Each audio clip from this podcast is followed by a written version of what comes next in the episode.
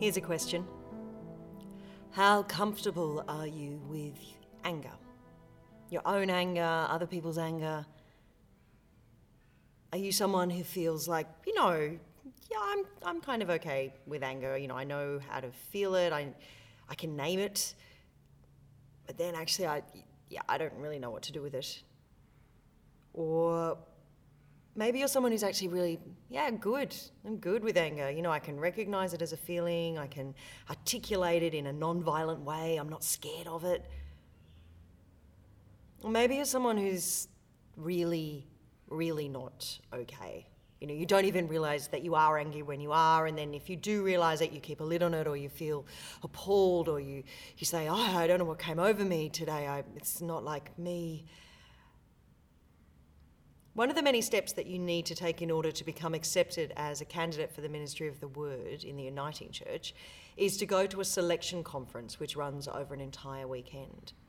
At this conference, along with all the other people hoping to become ministers, you spend the weekend in a fishbowl of sorts.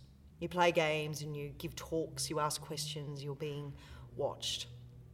On the Friday night of the weekend that I went through this process, I remember sitting down next to a woman who was quite a bit older than me. And we began to share a little of how we were feeling, you know, in this moment, what our day had been like leading up to us being here.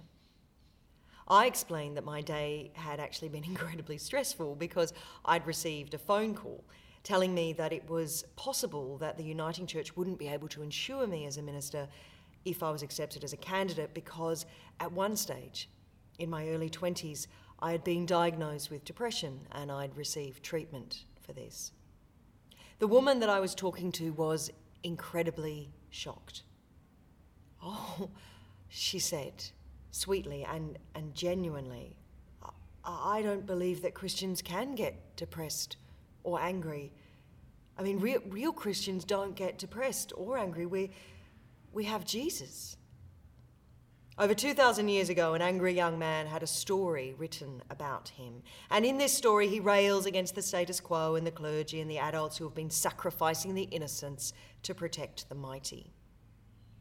In these last few weeks, stories are being written about another group of young people. They are also angry.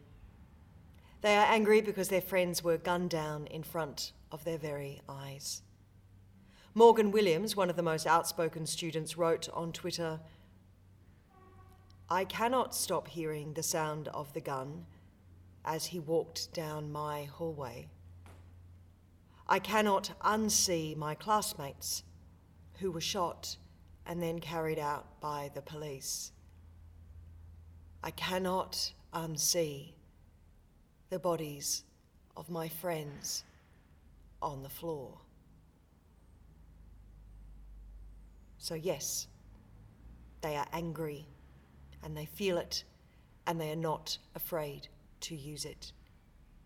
These young people are spearheading a movement. They are clearing the money changing National Rifle Association out of the halls of their high school and out of the temples of power. And these young people of America have been so articulate and so passionate in arguing their cause, just like Christ was so long ago that they have been accused by some as being crisis actors.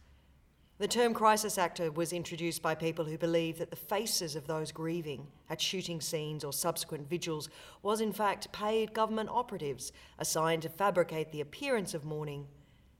The staggering lengths that those on the side of the gun lobby will go to to protect their right to bear arms is astonishing, but it's not new. But what is interesting about these accusations is that, in one way, they're kind of right. In that many of these children who have been standing up at the rallies and giving speeches post the massacre are actually drama students from the school where the shooting took place. And as drama students, they are articulate, gutsy public speakers who have managed to get their world to pay attention and they are using their anger and their fear to inspire themselves and each other to fight for change. Christians, historically, have often struggled with anger. Turn the other cheek, do not be eager in your heart to be angry, but I say to you, everyone who is angry with his brother shall be guilty before the court. Forgive your brother seven times seven. Be slow to anger, take up your cross. Oh, she said sweetly and genuinely, I, I, I don't believe that Christians can get depressed or angry. I, I, mean, we have Jesus. And this struggle with what has been branded as negative emotions, it's not one felt by Christians alone. But if we don't become aware of our own basic emotions, then we can, of course, become imprisoned by them. Hello, Psychology 101. I mean, and as psychiatrist Bessel van der Kolk writes, as long as you keep secrets and suppress information, you are fundamentally at war with yourself. The critical issue is allowing yourself to know what you know. And this takes an enormous amount of courage. Many of us have been taught to believe that anger and indeed any strong emotions are unhealthy and a sign of an uninvolved, unevolved ego. But, to quote van der Kolk again, neuroscience research shows that the only way that we can change what we feel is by becoming aware of our inner experience and learning to befriend what is going on inside ourselves. And until we connect out with ourselves, it becomes impossible to be part of the connection and transformation of the world. And as the Buddhist Lama Rod Owens writes, within radical activist communities, there's a recognition of anger as being vital for community change. Now, of course, people can be destroyed in anger and in rage, but we have to acknowledge anger and we can use it as a momentum to create change.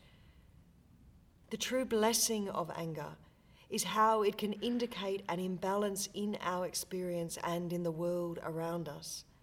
So, righteous anger, which at its heart is anger directed at injustice, can be the anger which fuels the awakening.